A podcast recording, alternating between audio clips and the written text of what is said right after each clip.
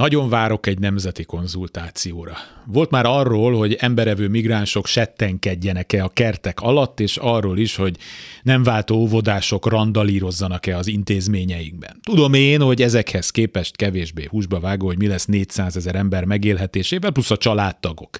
De azért mégis jól esne, velük is törődne pártunk és kormányunk, letérdelne hozzájuk, megsimogatná a buksiukat, és szelíden megkérdezné, hogy hogy legyen eztán.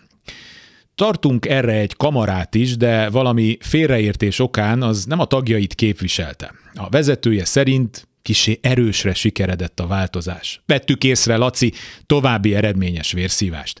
Persze most is van kivétel. Magyarország szent tehenei a taxisok. Ez vagy azért van, mert létezik mitológiája, egyszer ugye a CB rádióikkal lezárták a várost, vagy mert ez saját biznisz. Félreértés ne essék, nem irigylem a sofőröket, ritka szarmeló, elsőprő többségük éppen megél belőle.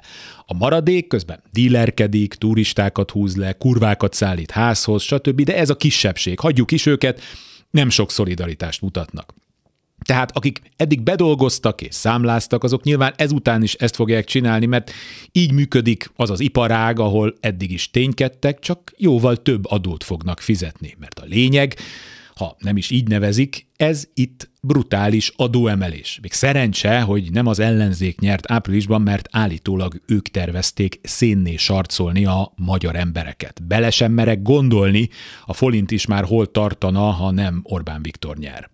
Egy filmiparban dolgozó ismerősöm széttárt karokkal kérdezi tőlem, most akkor mi lesz? Hát majd minden forgatókönyvbe beleírtok néhány taxis jelenetet, és akkor legalább a szereplők egy részével tudtok katásan szerződni.